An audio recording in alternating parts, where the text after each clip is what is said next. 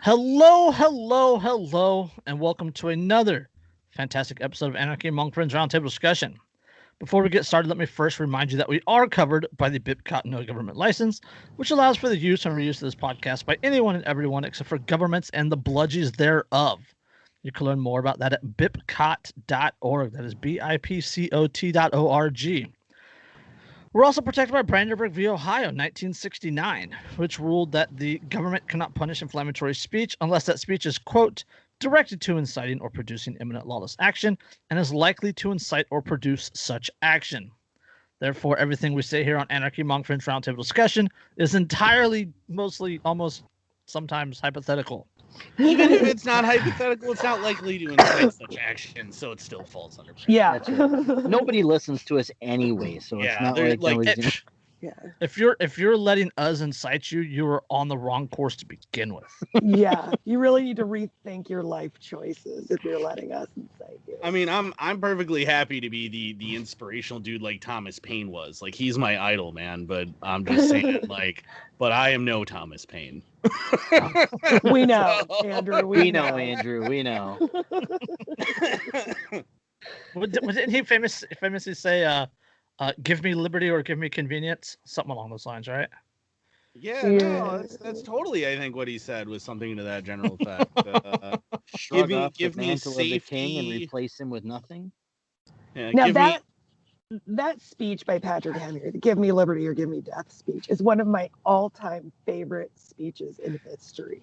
Mhm. Ha- Like bar none. Like it's it's so fucking savage. I love yeah. Well, those guys, you know, those guys were really willing to be super fucking brutal, and that was the thing that carried through for a really long time, where people in American politics were really willing to just like be like, no, you know what? People. Yeah, you're like I mean, remember when the the Democrats called Abraham Lincoln during the Civil War uh at Grand Emperor uh Abraham Africanus and stuff and like just tore into him and like Mhm.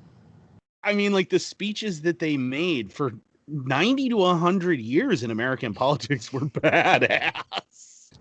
And Yeah. now now we have to have you know, we can't publish Dr. Seuss because it might be hurtful. I And oh people my God. on Tinder have their pronouns in their bio. Green eggs and bullshit.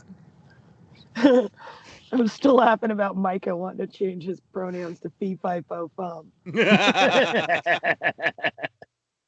That's my enormous 18 year old son, by the way. Like he's he's a big dude. So yeah. Yeah, you could roll across the Potomac in his work boots. Seriously. Like 14 double E fucking work boots. yeah, that's, they could propel small seagoing vessels. And so, Yeah. So, what size flipper would he wear? I mean, just curious. I don't know. We can never like anytime we go snorkeling, we can never find one.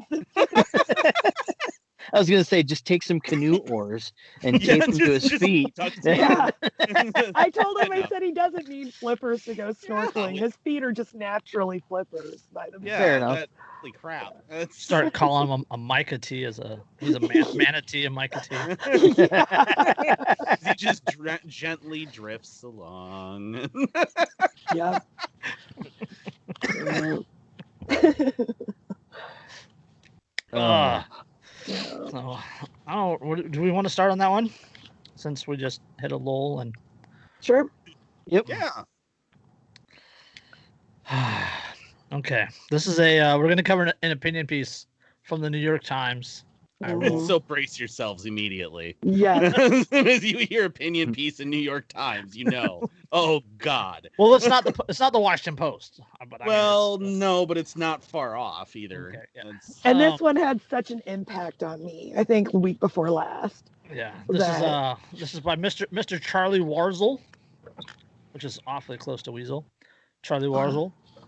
He looks like a Um, weasel in this picture. I mean, Let's just call him Weasel. Yeah, Charlie Weasel. we can call him weasel. Um, the art, the op-ed is entitled "Don't Go Down the Rabbit Hole." Critical thinking, as we're taught to do it, isn't helping in the fight against misinformation. It's the Uh, he's greatest. he just Oh. he's throwing he's throwing the baby out with the bathwater on that one. There's there's the baby, the sink, There's- the hot Oh. water heater. Just throw everything out with the baby water on that one. Mhm. Every piece of copper piping in this house just went out with the bathwater on that one. yeah. he Yeah. actually threw the bathtub out with the bathwater, like just the whole thing. Yeah. And it was one of those heavy clawfoot tubs. Yeah. So, And the bathwater probably wasn't even dirty to begin with because who gets to determine what's misinformation and what isn't? You Yeah. know? right. Trust mean- the experts, Derica. I know. Yeah, ju- just trust the science. That- But not the science from last week or the week before or two weeks before that, but the science now. The science I trust is the science that I just performed in my kitchen tonight. That's the science that I fucking trust. Okay. That's chemistry, baby. the kind that makes people happy. Yay, that is the greatest kind of chemistry. it also may or may not contribute to, you know, worldwide uh, obesity. Well, I mean, if you eat first, the munchies won't make you eat so much. But, uh, hopefully, fingers crossed. Yeah, All the right, last start the, giving us the last science Derica believed was the forced masturbation for hysteria. Yeah, yeah. Okay, prove to me Vibrator doesn't work. prescriptions and shit. Doctors that wha- like fucking whacked you off while you were in their office. Hell yeah. Can you prove that doesn't work? Like, Uh, no. no. You know, I actually can make a pretty strong case that it does, in fact, work. You know, I Uh, miss. you I won't miss get the- any argument from this crowd. I mean, Yeah, I- No. I'm We've- just saying, we- like, We've all been in relationship with brats, so we know it Yeah. works. yeah, definitely. or are Well, you currently know- in a relationship with brats. I mean, it- Yeah. Ugh, Yeah. yeah. Love you, I mean, I've never gotten into that. Kevin's not into it, but I have a feeling that's the category I'd probably end up landing in. So, I definitely. mean, I miss I miss old timey medicine, man. Like, can you imagine being able to go to the doctor and just being like, "Can you whack me off and then give me cocaine?" Like, no, give me cocaine first. yeah, give me cocaine, and whack me off. Your cough syrup has cocaine, cannabis, Yeah. and yep. I don't fucking know, man. You got ghosts in your blood or some shit. Do cocaine about it. Yep. It's either All that right, or we have so- to cut your arm open with this giant knife and let you bleed for a while. Yeah. We're going to drill a hole. a hole the hand the hand skull. crank drill. Oh, you got a headache? Yeah. Yeah. Hold on. Wait a minute. It's just a cough. Yeah. Wait, whoa, whoa. It may be that I just had too much to drink last night. It's okay. we're- don't we're need to go there yet. I Yeah, mean, that's, that's a little huge. Uh, Leonard, up, cut your leg off. yeah. it's- Well, sorry. I'm gonna have to amputate. All right. What? All right. All right. Speaking let's hear this speaking of that, guy's critical thinking. opinions. Yeah. Critical thinking, as we're taught to do it, is not helping the fight against misinformation. Well, who I taught feel you to so do it? dirty. I feel so dirty saying that. This is so. This whole article, as you read it, sounds like something that like IngSoc would have put out. You know what I mean? Like the the Mhm. Ministry of Truth would have would have been publishing something Wait, like this. Wait, wait, wait. The, the the the first there, there's a the very first thing that you see on this article is a photo. The caption on the caption underneath the photo says, "Our attention economy allows grifters, conspiracy theorists, trolls, and savvy attention hijackers to take advantage of us and steal our focus." Um. He literally just described the media. Yes, Yeah. Yeah. yes, he did. Yeah. okay, to the article. For an academic, Michael Caulfield has an odd request. Stop overthinking what you see online. No. No. Mr. Caulfield, a digital literacy expert at Washington State University, What the fuck? How do you get that know. job? What I want that? that What I want is that, job. The dude probably gets paid six figures to sit around and go, hmm, how can I confuse the masses to Well, I mean, Washington State University, Facebook. Washington State University, or um, no, this is the other school. This is Washington. All right, oh, I, my story's obsolete now. All right, digital digital literacy expert, Digital literacy, Literacy. expert. whatever the fuck that What means. the- Speaking of speaking of 1984, that's the, that's the liberal you know? arts degree of Yeah. Propaganda. Gotcha. Alright. Uh, Mr. Caulfield, a digital literacy expert at Washington State University, Vancouver, knows all too well at this very moment more people are fighting for the opportunity to lie to you than at perhaps any other point in human history. So he's of the all, arbiter of truth. Is that Yeah. what he's saying? Well, that- He's yeah. the fucking arbiter of truth. Well, and on top of that, I mean, like that's It's a the- load of horseshit. Like, are you kidding me? Propaganda minister. Yeah, Yeah. propaganda has Yeah. been around as long as humanity has. I mean, we have mm-hmm. accounts from like ancient civilizations where they were like, you know, I mean, like the, the Egyptians have on their, you know, their temples and things, all these and their tombs, all this propaganda. The, Uh huh. you know, mm-hmm. I mean, everyone, everyone has always tried to make themselves seem like these amazing, amazing people. This is not a new thing. This is No. abs- No, it's uh, not.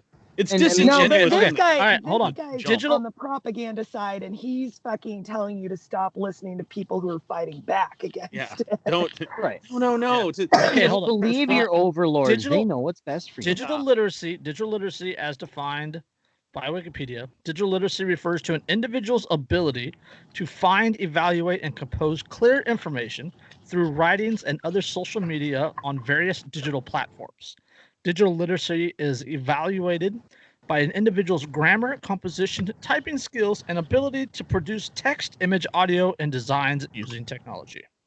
so So literally, it's, nothing to do with this podcast. I mean, it's I mean, because we don't edit anything. we all do this for fucking fun. I mean, Right? like, this is what we Like- do in our spare time. Do you even meme, bro? yeah, Yeah, just no like that's shit. that is essentially what.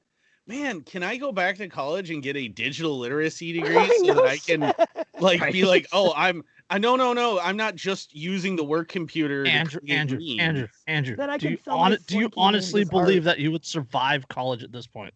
Oh, I definitely freaking. Are you kidding me? Not only we am would I all an, be I'm a expelled. I'm a Mhm. vet and an anarchist. Can you imagine me in You're, today- you're a white, you're a straight white male with a Uh-huh. beard that's into guns, Yeah. that is an anarchist, and a An military veteran. and a vet? Jesus, Like, Andrew, could you get any more toxic? What the fuck is I'm wrong with clearly- you? yeah. You literally can't drink Coca Cola at this point. Yeah. Oh yeah, it's It's- well, I don't like Coke anyway, so it's Yeah. At least not that kind of All right. Um, article uh, uh, misinformation rides the greased algorithmic rails of powerful social media platforms and travels at velocities and in volumes that make it nearly impossible to stop. I mean, that's technically a true statement. Can't stop the signal. That alone makes information warfare an unfair fight for the average internet user. now that's because the average internet user doesn't have the fucking required tools to fight an intellectual battle. They not only that, but they don't have a digital literacy expert to, let, That's to fall back Yeah, on. we all need a digital literacy expert on speed dial yeah. so we can make sure that they can vet the information for us. Jesus, that is So- the most so what- made what- what up you're- fucking what you're saying- thing I've ever What you're heard. saying is, is the left can't digital mid- digital literacy expert. The left isn't digitally literate. All right. God, they're uh, such Poindexters. They have to fucking make a college degree to learn how to meme. Yeah, I know. Jesus, Right. what the hell? Like, you I- like all I can think of is that Do scene in Ricky Bobby Well, with that's- this that is second nature Well, for us. that Derica, that's that's because they do memes by committee. yeah, right, Yeah. Right. We, Like we, the- we're all individual memers. Right. Yeah, they have to have have- it approved and run through the bureaucracy. and that's why and- we put out the fucking gold. Yeah, but I mean, like, one all, because we also have a sense of fucking all humor. I- so, all I can think of is that scene in Ricky Bobby with the, you know, everything that he said that was cool, you just got rid of it. You just killed it. You just damn it, Ricky. All right. Uh, makes information warfare an unfair fight the average internet user. Um, all's fair in love and we'll, war, we'll, man. we'll circle back to that one. Yeah. Um, but How Mr. do we get from there to stop using critical thinking, though? That's what I'd like to know. Well, I- Uh, We're gonna- Okay. stop Jason is- interrupting. Jason is playing the the White House press secretary right now. We're gonna circle Okay. back. We're gonna circle back. We're gonna circle Yeah. back. circle back. Um, but Mr. Caulfield argues that the deck is stacked even further against us. that the way we're taught from a young age to evaluate and think critically about information is fundamentally flawed and We're out of not, step though. with the chaos of the current internet. Okay, Right, but most people that- are any- not taught how to fucking no, think that, critically. Yeah, they're not taught at all. Flies in the face of public edu- public diseducation. I mean, uh, yeah. If, Well, yeah. I if- mean, I so if I- kids if kids were taught critical thinking in school, Derica would not have needed to write her book. Well, yeah. That's I mean, that's Yeah. and that's like I I went to a private school for what like a year year and a half of my high school, and one of the classes that I had that that half a year was called Aristotelian Logic 101. It was an Aristotelian logic class. When I transferred from the private school to a public school, I literally had the guidance counselor look at that and go, "What even is that?" And look at That's me and why oh, you're a that "I have hurts my brain. and that's why you're a guidance counselor. Yeah, like- yeah, pretty much. You know, you know who would love this guy is Aristotle. Right? The mar- it's the mark of an educated mind to be able to entertain an idea without accepting it. Yep. Yeah. Yeah. He's putting on his sandals. He's climbing out of the, out of the, out of the cave. He's gonna come and he's ready to, to box this guy. Yeah. it's, gonna be t- it's like, oh, you son of All right, okay, here. Okay, here, Time okay. machine death match. a... Somebody call Bill and Ted right now. That's We need we need an epic rap battle of history. Do an episode on this, This guy, guy versus versus Aristotle. Aristotle. Aristotle. Just Aristotle tearing him apart. Oh fuck yeah, I will. All right. Quote, we're taught that in order to protect ourselves from bad information, we need to deeply engage with the stuff that washes up in front of us. Mr. Caulfield told me recently. He suggests that the dominant mode of media literacy, quote, if kids get caught, if kids get taught any at all, is that, quote, you get imperfect information and then using reasoning to fix that somehow. But in reality, that strategy can completely backfire. In other How? words, in other words, resist the lure of rabbit holes in part by reimagining media literacy for the internet hellscape we occupy. So in other words, essentially those are you just believe all whatever you words, find. You don't you don't look into it at all. You just believe whatever you're told and everything is going to be I- okay. I, am getting this I feeling that think he's what going. he's saying is reject everything that you see and only trust the experts. I have a feeling That's that's what that's where I think that's where he's going with this. Is you should only trust the experts. well, yeah, I was just yeah. gonna say, the, I the media. yeah, I think what he's saying is you need to just believe the Facebook fact checkers at all times and never question any of it. Never question anything. Meanwhile, the Facebook fact checkers are like the fucking monkey that they took half of Zuckerberg's DNA from. You know? They oh man i well i submitted that complaint about the facebook fact checkers for taking one of my posts down and i said it's like you it's like all of your fact checkers are a bunch of overtired hungry angry toddlers and Yeah. they're just like no it's not true Yeah. Just- Ah, and okay, okay. and this is yeah. Okay, it is often counterproductive to engage directly with content from an unknown source. Counterproductive for who? Exactly. Whose productivity are we talking about here? yeah it's That's well, the fucking question. and you know how I knew that? Because I'm a fucking critical thinker. you know you know who would really have liked this guy's article Aristotle. uh joseph goebbels Oh. Goebbels. Goebbels would love have been a this. big fan Yeah. Goebbels is eating popcorn. He's Yeah. yeah yeah man that Uh, he's holding up a, a, a foam number one finger. Yeah, you go, you go, friend. This is the greatest.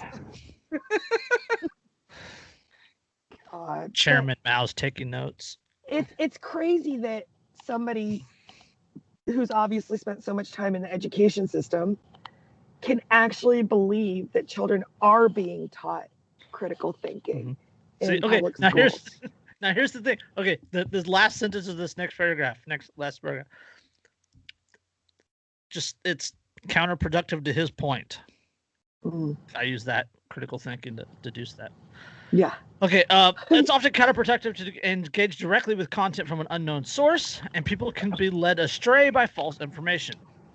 Influenced by the research of Sam Wineburg, a professor at Stanford, and Sarah McGrew, an assistant prof- uh, assistant professor at the University of Maryland, Mr. Caulfield argued that the best way to learn about a source of information is to leave it and look elsewhere.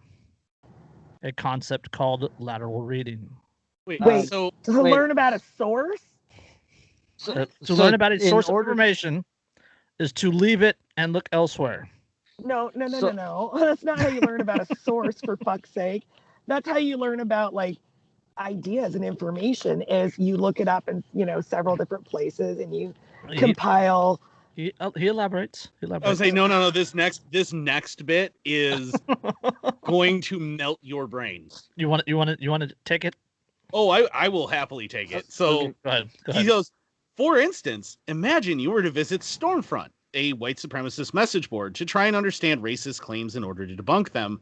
Quote, even if you see through the horrible rhetoric, at the end of the day, you give that place however many minutes of your time, Mr. Caulfield said. Even with good intentions, you run the risk of misunderstanding something because Stormfront users are way better at propaganda than you. You won't get less racist reading Stormfront, less racist reading Stormfront critically, but you might be overloaded by information and overwhelmed. He's literally saying, don't even look at any counterpoints. Don't even look at anything that disagrees It'll with make you. your brain ever. hurt. Just watch your TV. Yeah, like Yeah. I, I, I don't even don't even give them any minutes of your time. Are you? Does this guy? What? I'm, I'm serious. I wonder if Not this that guy. we're saying that like white supremacy needs more fucking critical no, thinking. not by applied. any stretch of the imagination. but, But, like still, I- insert any fucking source for where he said that. Right. 'cause That's what we're All right. talking about. Oh, so all right, we got we got a we got a Goebbels line, or not? It's not a Goebbels line, but it's a Goebbels idea coming up. Our current information crisis, Mr. Caulfield argues, is a quote attention crisis. Right? Mhm. Hold on. Quote, The goal of disinformation is to capture attention, and critical thinking is deep attention. He wrote in 2018. People learn to, to think critically by focusing on something and contemplating it deeply, to follow the information's logic and the inconsistencies. Um, The, the goal of disinformation is to capture attention. What does the media do? yeah, that's You know, all like- Exactly. the media does. Yeah, And- like maybe uh, having, Sensationalization sells. They Yes. don't want you. What he's saying is they don't want you thinking too hard about the stuff that they're labeling misinformation. Mm-hmm. And you know why? Because it could expose them for the fucking liars they are. Dude, Right. it- it gets What? it gets Oh, this the, yeah, it does. Oh god, this one does. It gets. It. Oh my god. We decided last episode if we ever do merch, that'll be the first shirt. It gets better. but wait, it It gets gets better. Oh, yeah. The natural human mindset is a liability in an attention economy. It allows grifters, conspiracy theorists, trolls, and savvy attention hijackers to take advantage of us and steal our focus. I mean, Quote- like you. Quote, whatever you give your attention to a bad actor, you allow them to steal your attention for better treatment of an issue and give them an opportunity to warp your perspective, Mr. Caulfield wrote. So make He- sure you're not using critical thinking. Is Yeah, that his don't- fucking His- conclusion? so yeah, so his yeah. what his the argument here. hell? his argument here is don't even look at anything with which you may disagree, or more importantly, I may disagree. Yeah. Right. And don't even look at it. Don't give it any attention. Don't ever evaluate it. Don't ever think critically about it because if you do, Yep. then you you'll might just learn something agree- that yeah, I you didn't will- want you to learn. yeah, then you'll Yeah, agree pretty with much. it. Like Put his- on your his- put on your blinders, put your Yeah. mu- put your muzzle into the into the treat bag, and just keep plowing forward. Yeah. Keep producing tax cattle. Don't fucking waste your mental energy on, you know, thinking. What's wrong with you? yeah, that's You I mean, that's Well, we, we- they wouldn't want anybody to actually be an individual because that would just be crazy. Yeah, I mean, we can't. Well, I mean, like in college, in college, my professors really, like one of my professors especially, really pushed for us to read the the I forget his name, the historian that's a Holocaust denier, and read his books, because he's like, you need to understand how bad they are. You need to understand how to evaluate this stuff and go, but you're making things up. You have no sources. You're literally trying to put people places that they weren't ever Yeah. and try to put words in their mouths that they never Nope. said and you're like he pushed like you have to read the shit that's wrong yeah, in order to understand why it's wrong you can't it's like an immune system it. for your mind. See, if and you this- fucking sanitize everything and never expose yourself to germs, your immune system fucking shrivels up and dies, Yeah, and this, it's not this, good for anything. yeah. I, I'm going to argue right now. This guy doesn't understand critical thinking at all No, he doesn't. because No. He doesn't understand economics either. yeah, He'll Oh. and, and Well, everything. he's a you know, he's a everything- digital literacy expert. How well, would he understand any yeah. of things? everything is everything is economics, right? Right. You're you're Yeah. you know, yeah. so- everything is economics, and all rights are property rights. Yeah. So, Okay. but he says uh, one way to combat this dynamic is to change how we teach media literacy. Internet users need to learn that our attention is a scarce commodity, and that it's to be spent wisely. Okay, That's so why they guy- sensationalize everything. yeah Mm-hmm. it's It sounds to me kind of like he's trying that's to build why- a fucking that's why industry everything- around his own useless That's why everything. degree. that's why every YouTube channel does fucking clickbait. That's why alternative media exists. That's why the the news sensationalizes everything. That's Yeah. why you know if if it if it bleeds, it leads on the media. Uh-huh. Mm-hmm. oh yeah Right. the Sex- um Sex sells. That's why advertising gives you the FOMO, the fear of missing out.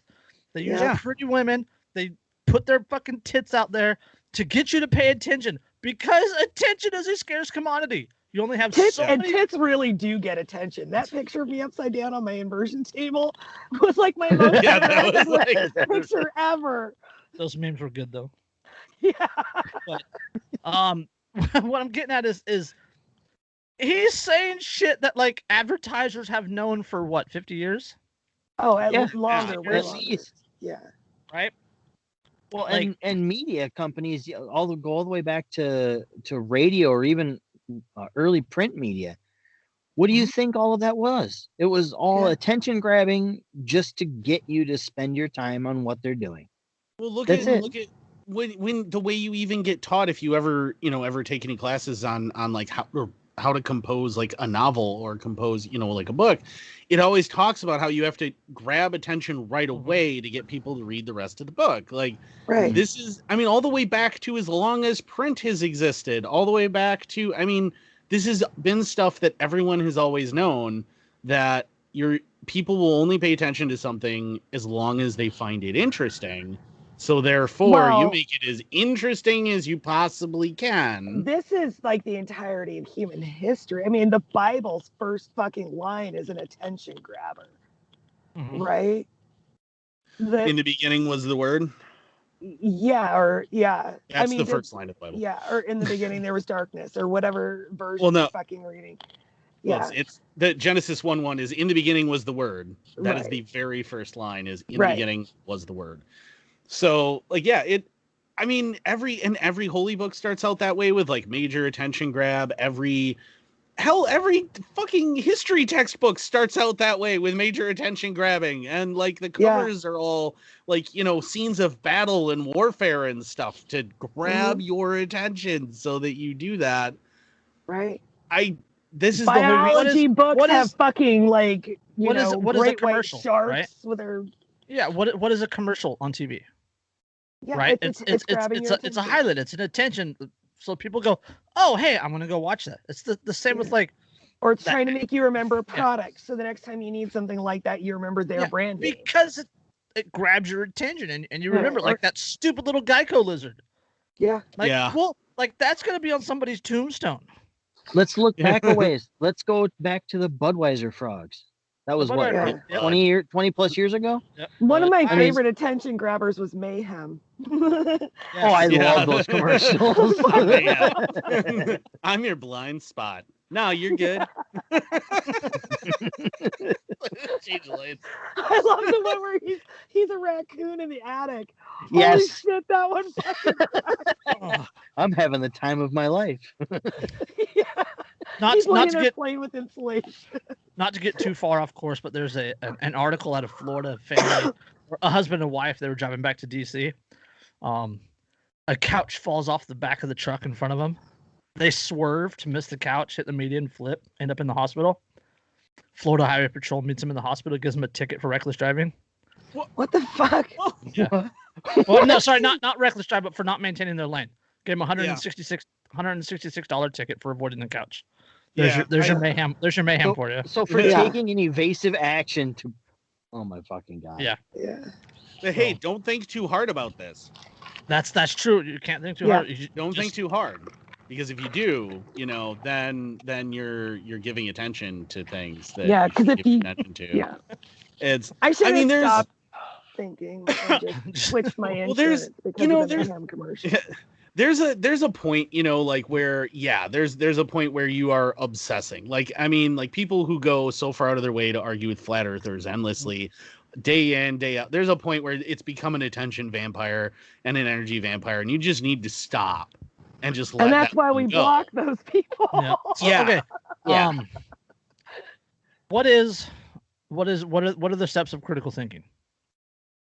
Um, well, it depends on which type of reasoning you're using. Um, but in the book, I laid out the steps according to deductive reasoning. Andrew has a copy right behind him. i do i have i in fact have Andrew has notes and I don't, so he can go through Yeah. the steps.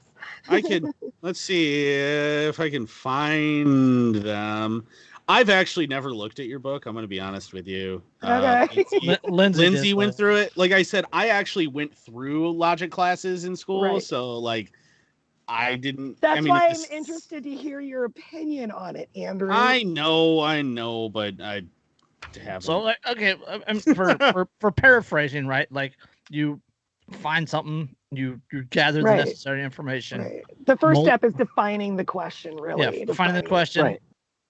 Well, we're we're assuming what probably probably deductive reasoning is what we're talking about, right? Like, Yeah. we're we're, we're talking Yeah. about deductive reasoning, where you're going to say, okay, here's the premise, and then based on that, you then set up tests for that. Right. You gather data and you set Mhm. up tests and you run your data through it and you yeah. Yeah, and that's and then and then and then come to your own conclusion on it, right? Right. And then you And test your conclusion. You can test your conclusion Mhm. against like So other people's conclusions and other methodologies. And yeah, and that's specifically what he's saying not to do. he's, that's what he with said. That's that's what he's saying not to do, right?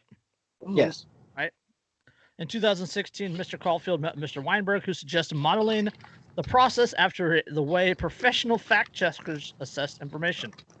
Mr. Caulfield resi- refined the practice into four simple principles stop, investigate the source, find better coverage, trace claims, quotes, a media to the original context, otherwise known as SIFT.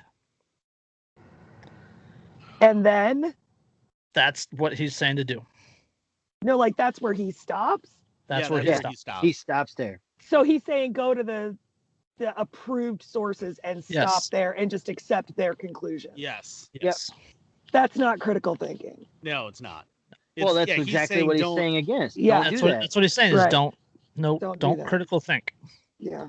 Just find find an approved source and believe This that is- source. How is this not? How is this not like the exact kind of thing? You know, the funny thing is, is increasingly I'm going, man, maybe McCarthy was right, but uh, Tina like, Shay was right. yeah, like oh my god. I mean, but it's like increasingly like, how does this not sound like exactly the kind of thing that a political officer would have advocated for in the Soviet Union? Like Right. this Oh, is oh, yeah. exactly what they said. No, don't just look at the state approved sources, look at the approved sources, and look at what they say, and This that's is- what you should believe. This and is don't super dystopian. This is like Fahrenheit 451 shit. yeah, it Like, is. Oh, absolutely. It's Uh, it's you know the- Fahrenheit the, 451 and definitely uh, 1984. Uh-huh. Well, and, and Animal Farm, I mean, Squealer would be a big fan of this guy. And Yeah. Yeah. You're like, yeah, don't uh don't question Oh. anything. We all know It's that almost like if like, you don't know I mean, there's- history and you're not like literate to Oh, there's some- actual there's some- literature. there are some some some Intel Pro and some COINTELPRO that are looking at this and going, please, just Yeah. believe that. Yeah, Oh Right. yeah, I know. It's- It would the- make yeah. their job so much easier. yeah. The Yep. U.S. Intel community is pretty much masturbating with this article right now. Oh, yeah. It's- Oh yeah, they're shooting hearts and minds all over the place. Yeah. Alright. Um, do we want to go in the next part? It just it, uh, it's from from here on. It just it goes on to attacking um, uh, Robert F. Kennedy Jr. about an Instagram post or Instagram post and the process that he used Sift. The long and short of it is, though, essentially, don't believe this guy. His opinion is trash. Yeah. well, yeah, and well, yes, let's, I let's, mean, let's If skip you think the, something's skip worthy of investigating, investigate the shit out of it. yeah, and the then the think about it. The RFK section is basically just him reiterating, like, and giving it an example of just how terrible it really is. Like, he basically says, like, "Oh, you know, don't this this one person who you Alright, know Okay, yeah, we'll, assassinated a long time ago. yeah, we don't believe him on something unrelated to basically anything important about him." Yeah, And we'll that's skip, his We'll skip over that. We'll skip over that. Uh, the SIFT method and instructional teaching unit, about six hours of classwork that accompanies it, has been picked up by dozens of universities across the country and in some Canadian high schools. What a shock! What What a is- shock! what is potentially revolutionary about SIFT is that it focuses on making quick judgments. But A you sieve- can't formulate sieve- hold anything. on. A SIFT fact check can and should take just 30, 60, or 90 seconds to evaluate a piece of content. What? Th- No. like the worst. No! no. this, is, this is exact opposite of what you should be doing. Hold on, hold on, hold on. The four steps are based on the premise that you often make a better decision with less information than you do with no, more. No, no, no, no, no, no, no, no, no, no.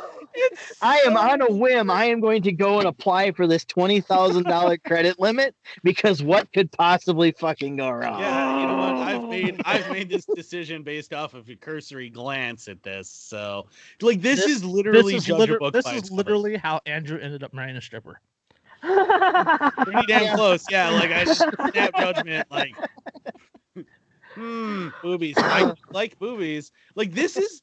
I this would is argue that what this guy is advocating for is the It's- it's- exact fucking problem with humanity currently. Yes. Yeah. Yep. This this is exactly what all the the people that are constantly sharing news articles and everything on social media are the exact problem because they are the ones that are looking at the headline, not reading the article, not cross-referencing the article, Mm-hmm. and then they go, "Oh, well this article says Joe Biden is in cognitive decline." Granted, if you look at everything, he probably is. but um, these are the ones that are just sharing it because that's what the headline says. Joe Biden's in cognitive decline. Well, did you read the article? That's Well, right. There's, no. there's there's an, another line coming up. Ch- Tirika, I'm sorry. The four steps are based on the premise that you often make better decisions with less information than you do with more. Also, hurts me when spending you say that. also spending 15 minutes to determine a single fact in order to decipher a tweet or piece of news coming from a source you've never seen before will often leave you more confused than you were before. Quote, quote, the, the uh-huh. question we want students asking is Is this a good source for this purpose, or could I find something better relatively quickly? Oh my. Hold You on, know, hold on. I've seen I've seen in the classroom where a student finds a great answer in three minutes, but then keeps going and ends up being won over by bad information. In a classroom. Uh, Yeah. But I mean, I oh my god, like it. Wait. Hold on, hold on. One more line, one more line, and then and then you guys can explode. SIFT has its limits though. It's designed for casual news consumers, not experts or those attempting to do deep research. Everybody should be doing deep Everybody research. should. That's what I was Yeah. just gonna say. Nobody should be consuming this shit casually. No, Okay? if it's important enough that you're spending your time glancing through everything and you go, "Oh, that's kind of important. I should share that out." Yeah. If you Maybe you should do a little bit more. Yeah, it's good let's to have a little more information on it. You know, let's go to let's go to Andrew's conspiracy corner for a moment. And uh, But he said that's Oh. bad. Yeah. Um, let's go to Andrew's conspiracy corner, and I'm going to point out the tie-in between this and the I need trigger warnings, I need safe spaces, Mhm. cancel Mhm. culture, all of that stuff, and the you know the increasing push towards the Great Reset and Cloward-Piven, and all of a sudden It's you're like, oh, it's they're they're trying to push everybody to just accept whatever they're told and to view to actually Mm-hmm. view doing research and evaluating information yourself Well, as a vice and As a not you a gotta, you gotta remember, in, in, a, in a true collective, dissenters are dangerous. Right. It's almost Mhm. like they want you to be easy to manipulate or something. Has anybody else watched uh, the M Night Shyamalan movie The Village? Yes. Oh, I Yes. fucking I'm hate just- M Night Shyamalan movies, but yes, But- I've seen it. but right but so like look at look at that situation in the context of what he's talking about and consider that it's the exact same thing that the people who are running the village were saying don't question don't go out there don't go out to the woods that are scary and you're just going to you know you're going to die you're just going to be attacked and everything else and Mhm. don't question that because if you question that you put us all at risk Yep. this is exactly Well, that More Yeah, it's like the monkeys pulling the other monkey off the ladder so they don't get fucking squirted with water. Yeah. Yeah, even though I the, mean- even though the monk even though the original monkey has never been squirted with water. Yeah, Yeah. none of the Right. yeah none of the monkeys that are left have ever actually been squirted with water. They just trust it because don't think about it, don't because question. that's how it's always been done. yeah, that's Well, just yeah, the and- way that it is. All right, Hold and on. Andrew, you've read those books, the Agenda 21 books by Glenn Beck. Yep. It's the same shit. Mhm. It's the same shit. The I don't know if you two, Derek and Jason, I don't know if you guys ever read those books, but they're really good. I've read some Uh, of Glenn Beck's stuff, and I, you know, I, I was never as big a fan of him as Kevin, but the dude does his fucking research, and there's Yes, times when he's known shit way before everybody else fucking knew it. So And he's but I doing mean, something. yeah, he's doing something right over there. I mean, I, I'm he's obviously a massive statist and whatnot, but he at least seems to have the ability to, you know, do everything that this article that we're going through right now tells you not telling- to do. All right. Yeah. Um, okay, so SIFT has limits designed for casual news consumer. Okay, uh, a reporter working on an investigative story or trying to synthesize complex information will have to go deep. But for someone just trying to figure out a basic fact, it's helpful to not get bogged down. Quote: What they're saying is facts are only for the experts. Stay Yeah, exactly. lane. There are, Please. you know, as as a historian myself and knowing lots of other like actual trained historians, I guarantee you that there are plenty of people in my field who are sobbing at even the idea of this article right now. Yeah. Like just Cool. absolutely sobbing.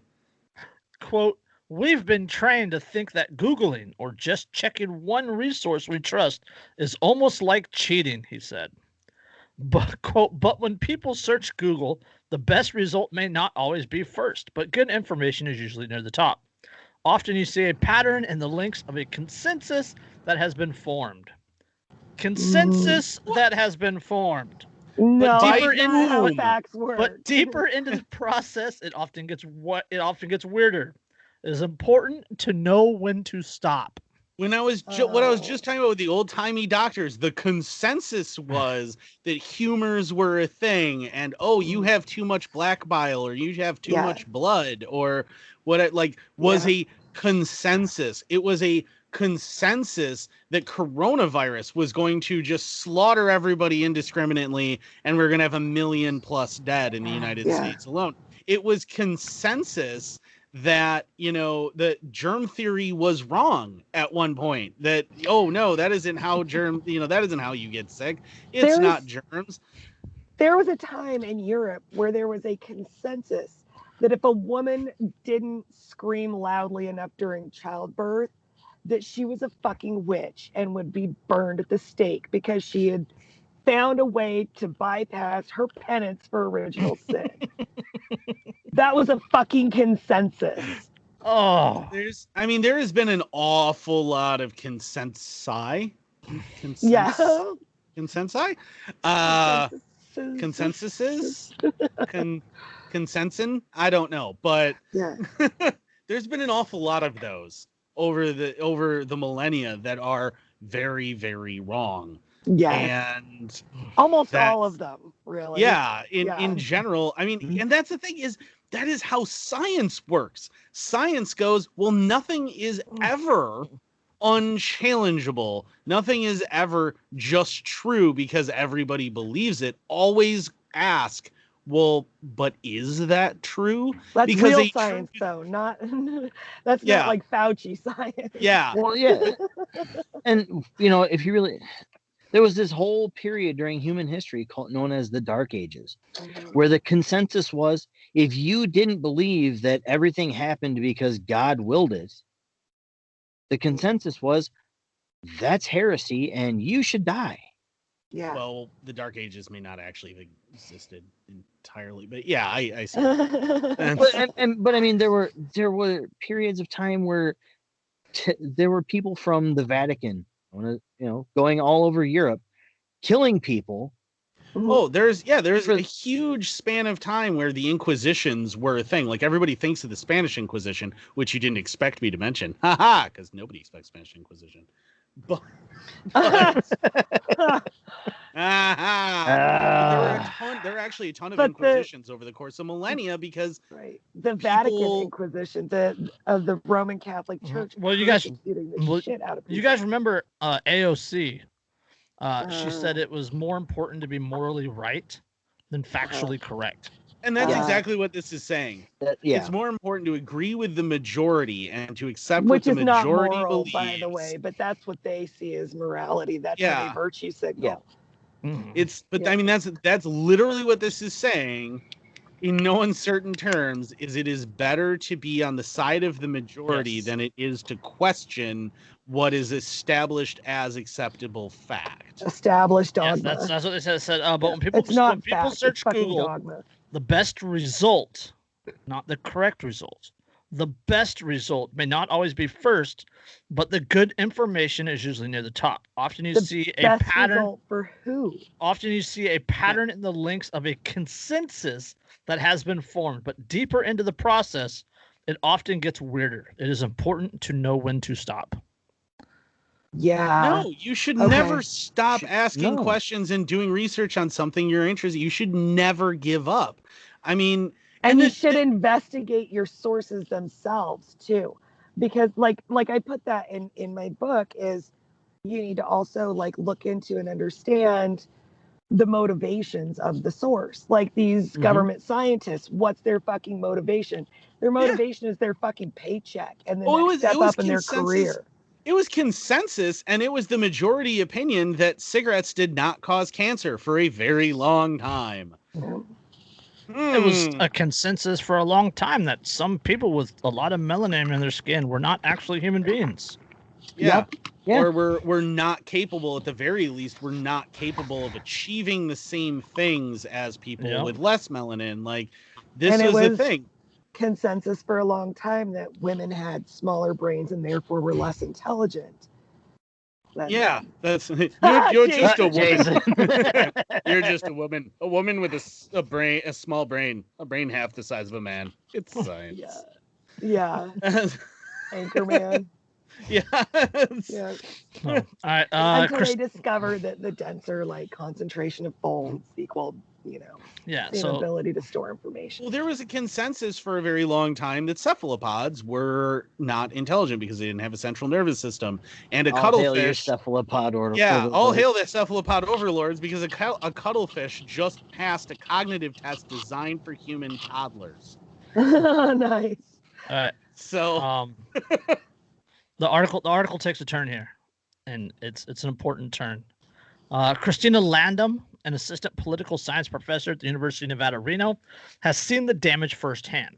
While teaching an introductory class as a PhD student in 2015, she noticed her students had trouble vetting sources and distinguishing credible news from untrustworthy information.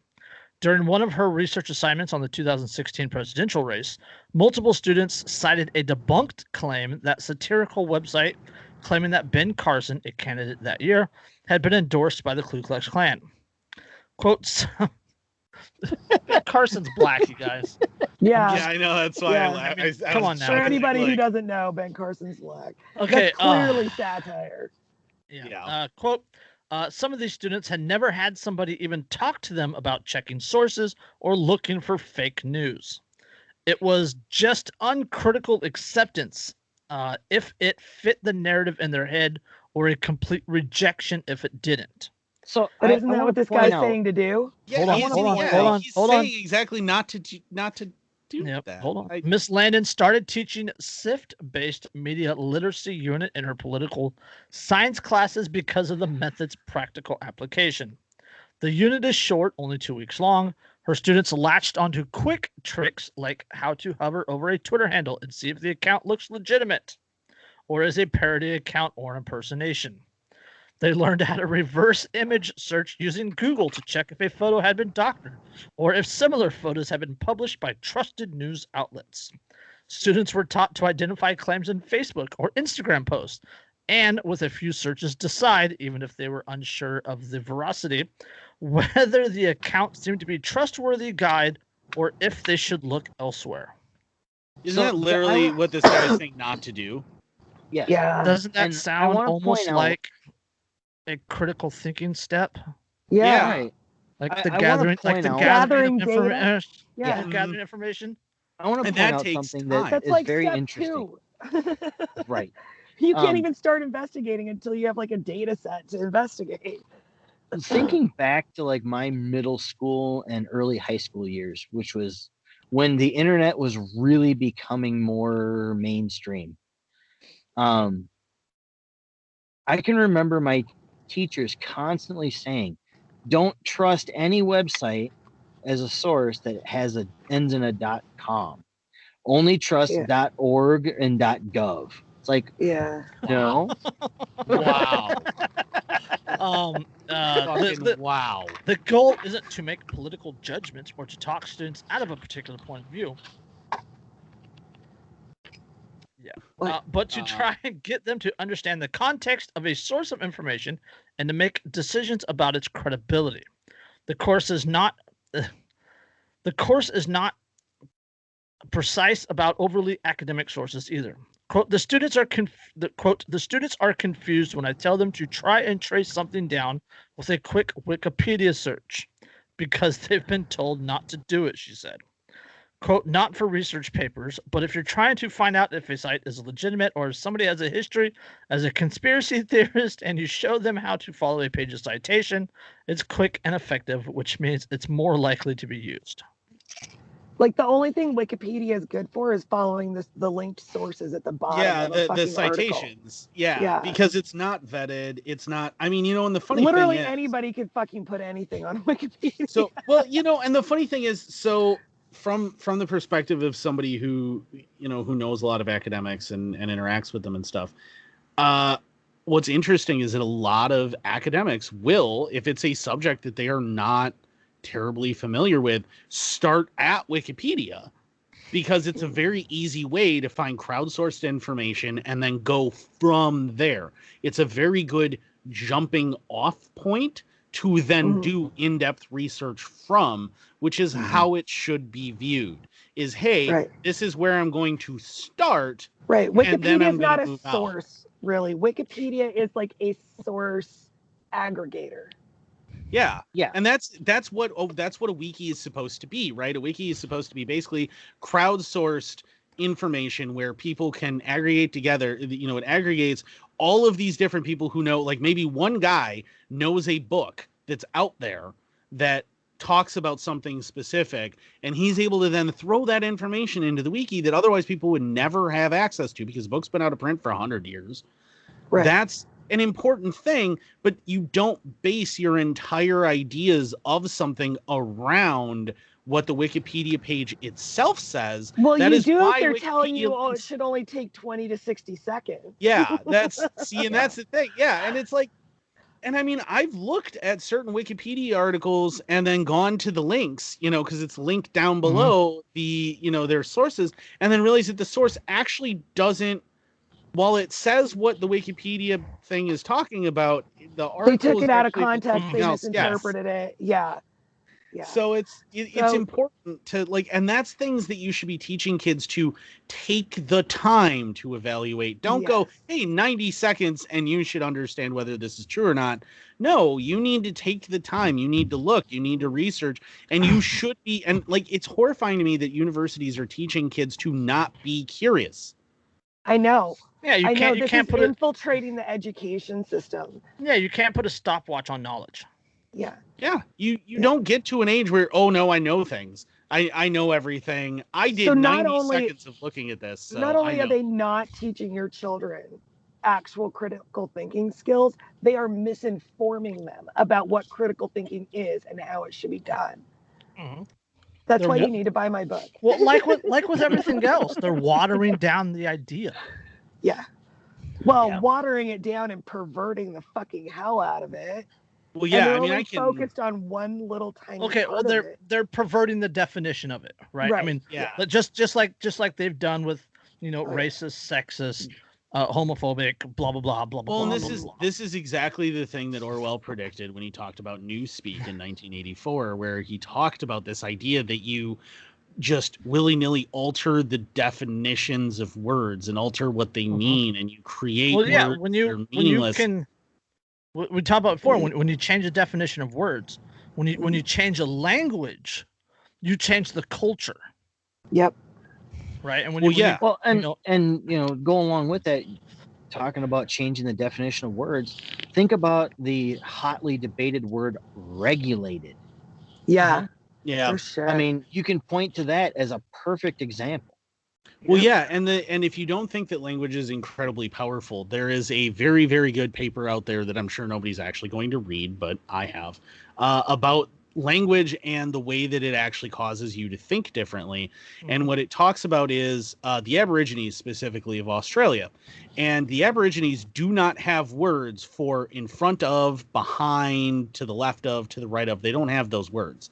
What they talk about is something is to the north of, to the south of, to the east, to the west. They that's how they describe everything.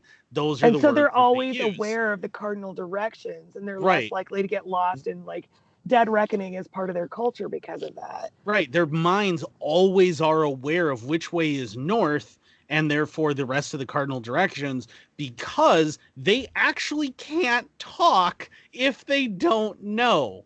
Yeah, they can't give directions if they don't know. Yeah, they can't Right. describe things like they can't say, "Oh, the red car next to the blue car." They because they don't have that word.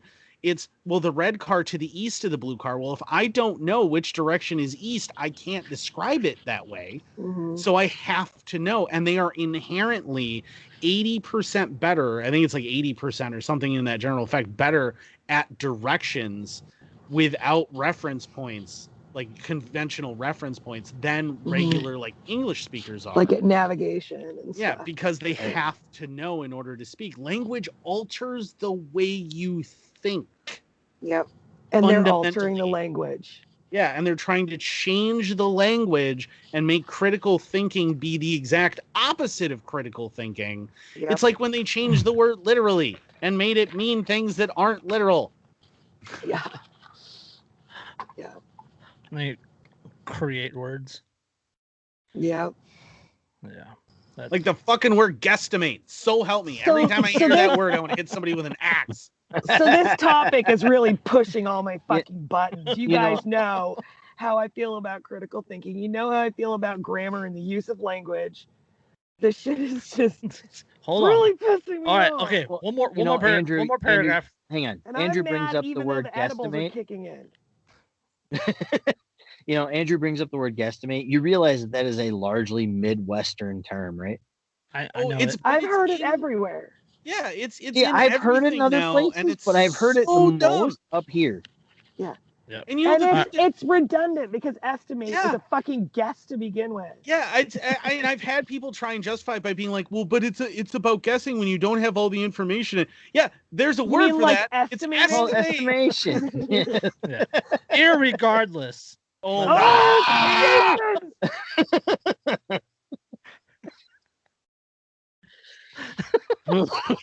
Use the term That was that was That was so. That was such perfect timing because you all three reacted. Oh, oh, all right. Oh, oh. yes, I know it's not a. I know. It pisses me off. Makes me mad. Is it Oh, it's a good thing we're not all in person because I'm pretty sure all three of us would have just collectively strangled Jason. yeah. Slap, slap. Derica No. steaming. You can see it. Hmm. rolled up a newspaper. Just no. Bad no. juice. Bad. All right. That's a conversation for another time. All right. The goal the goal of SIFT is to be the arbitrary is okay. The goal of SIFT isn't to be the arbiter of truth, but to instill a reflex that ask if something is worth one's time and attention and to turn away if it's not. Oh, so the Mm. trigger warning, blah blah. I just yeah. oh. Of this whole op-ed, it has not been worth our time. Um, unless you like to laugh because we did do that. Uh, because But the this is the direction that our culture is headed, and It- that's so fucking Yeah. scary. Uh yeah. Well, and that's that's what I was saying is it like this is this is a setup, right? This is exactly what I would expect if your strategy is to get a really dumb sheep populace that is Yeah. willing to do things that are detrimental Yeah. to itself. Uh huh. Well, they I mean, th- benefit it's been the you. long. Yeah, as- say, as- this has as been the said- long game since the public indoctrination system really became a, a full scale thing. well, yeah, I mean- Cloward, Cloward Piven was written in what 67 or something like that. 65, 67, something like that. So So yeah. Right, but I mean, 60s. This has all been in the works, and they've been working on this hardcore since the early 1900s. well, yeah. Um, since the when did, when did compulsory rules for education, when did rules for radicals come out?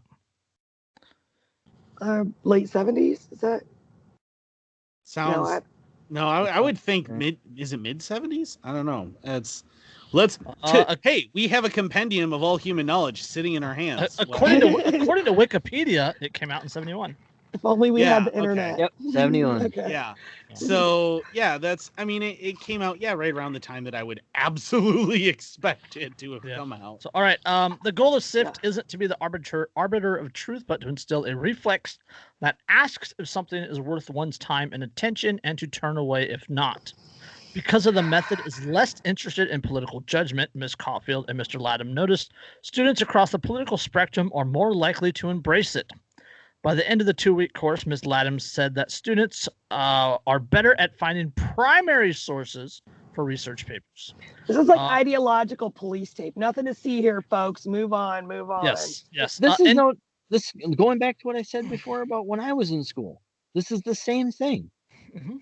Yeah. You know, uh, and trust just- this site, not that site. Yeah, yeah, that's that's what it is it's it's it's it's almost like trying to instill through reflex a, a, a person's acceptance of what they know- call qualified sources or And it, and Right. it's not just that they want you to trust one website over another. They don't even want you to look yes at No. the one Yeah. that There they used tell to be a not to word. trust. There used to be a word that we had in the English language for uh, that get- would get used for uh, what you were doing when you f- caused somebody through mental manipulation to reflexively do a thing that you wanted them to. We used to call it brainwashing, and Oh, now yeah. that's a word that they also Indoctrination? took away yeah indoctrination. indoctrination they look at the the attitude right uh, of the uh, american public at the beginning of world war ii towards the nazis and towards the japanese especially the japanese actually with the the attitude that oh they're these fanatics they they don't think about what they're doing or question why they should do that thing and everything and it's and the funny thing about it is that they actually the japanese weren't exhibiting any massively different tendencies than the american public. It was just you know turned to 11 but mm-hmm. Yeah. it was the Can- same thing but it was like that was a thing that we looked at and we went oh my god they're being brainwashed. They're they're brainwashed and fanatics and they're not questioning things and they're just buying whatever the government tells them whatever you know whatever their culture says that's what it is and they never bother to question. And that was a thing that we used to have a problem with back then and we used to look down on. And now all of the sudden we have academics saying that, oh, but this is how you teach the next generation. Yes. Excuse me. but then again those same those same americans that would you know look down on the japanese for that also said oh it's absolutely acceptable for us to kidnap and inter all of these japanese citizens of america Mhm. you know just because they happen to have japanese ancestry Yeah. but The- we don't almost believe what our government says Yeah, the natural human mindset is a liability in an attention economy. Don't pretend to care about the fucking economy that you don't know anything Right. about. All right, are we done with this one? yeah. i think so I'm We've think done we've with this i one. think we've successfully ripped this apart I mean, like I could probably bitch about this for the next three days straight without sleeping. But yeah, we'll be done with it for now. if you want to know how to get your kids started on actual critical thinking skills, if you just don't know where to start, my book's a good place to start. It's Link- just the beginning. It gives you the cou- first couple foundation blocks. linked in the description. Yeah. and it will push you down the rabbit hole yeah. It- Christopher knows start- his kids have gone through it. Oh, Yep. My youngest will be starting it soon. oh. Cool. All right, here's here's a I don't know if it's a rabbit hole. They probably ate the rabbit. Venezuela to introduce one million Bolivar bill as inflation persists. A one million Bolivar Bill. bill. Yes, they. To they- be fair, rabbit is delicious. well, I mean one- they they already ate the zoo animals, so Yeah, they they ate the tigers and every. I mean, I I am curious So what they a tiger think tastes that- like, but A piece of paper that says a million monies is gonna Mhm. Fucking million pieces make of you know what? better. You know what this reminds? You know, Venezuela constantly reminds me of is Rick and Morty when he destroys the economy of the the empire when he when he just changes the one to a zero in the computer. Yeah. The, but our monies went from being worth one of itself to being worth none of itself. and it just throws it into chaos. That's that's what's going on here. This You is know, Venezuela. It doesn't, not even Venezuela. Look at that, and then you look at what's going on in the currency. U.S. today, and it's like, oh, yeah. really? yeah. Um, Venezuela's central bank, the fact that they still have a central bank, is They don't have anything of any value down there. How the fuck do they still have any? uh, they still they still have lots and lots and lots and lots and lots of oil. Yeah, they have they Because have- controllable people are still of value to the central bank, Mhm. always. yeah. Eh, Uh, Venezuela's central bank said on Friday that it would introduce a banknote worth 1 million bolivars beginning next week, as years of insistent hyperinflation continue to batter the value of the credit of the crisis-stricken South American country's currency. The banknote will be worth just 52 U.S. cents at the current official exchange rate. oh my gosh. Holy Inter- shit. It's Inter- cheaper to buy Venezuelan one million dollar Boulevard notes than it is to buy actual fucking toilet paper in the Uh, U.S. right Yeah. Uh, interannual No shit. inflation was running at 2,665% as of January, according to the central bank. The once prosperous OPEC nation uh, nation's economy has been in tailspin for the past seven years, spurred by a collapse in oil prices that led to a drop uh, in imports and a gap and a gaping No. fiscal deficit, That's not what prompting the caused it. central bank to print more bolivars. That's not what fucking caused it. Hold on, hold on. Why, Weimar. That's that is yeah, that is a scene from That's- that's- Germany under That's the why Weimar Weimar, uh, where it was Weimar. actually cheaper, cheaper to burn the currency than it was to buy firewood. Yep. Mhm. And um, like factory workers and whatnot would get paid at lunchtime, so that their wives could go and buy food uh, Uh-huh. before the price changed at the end of the day. Yeah, like people would have wheelbarrows full of Yes. currency and they'd go in a store and come back out and the currency would be sitting on the fucking sidewalk and the wheelbarrow would be gone. All right, here, Yeah, okay, the- here's the- what- For for perspective, a single loaf of bread would cost 4.6 million marks Mhm, Deutsche during Mark. Germany's hyperinflation period. Yeah, Yeah. okay. Uh, quote: The new bills, the quote, the new bills will complement and optimize the current denominations to meet the requirements of the national economy. Um, In Okay, addition to the one mil I'm sorry. Bolivar banknote, the central bank said it will introduce a 200,000 and 500,000 Bolivar banknote to circulate alongside the 10,000, 20,000, and 50,000 Bolivar bills currently in circulation. that's the Okay, meme uh, here, right? The Venezuelan people, we're starving, we're literally eating zoo animals. Venezuelan government, here, here's a 1 million Bolivar note worth 50 cents USD. Well, there's and it's solve your not. fucking what it- problems. What this whole thing reminds me of, and I hate to bring up another movie reference, but god damn it. Freaking Euro Trip. When they're in, when You see, in this- I'm shit- Bratislava. opening my own a hotel. dime. I have a nickel. It's a nickel. I opened my own hotel.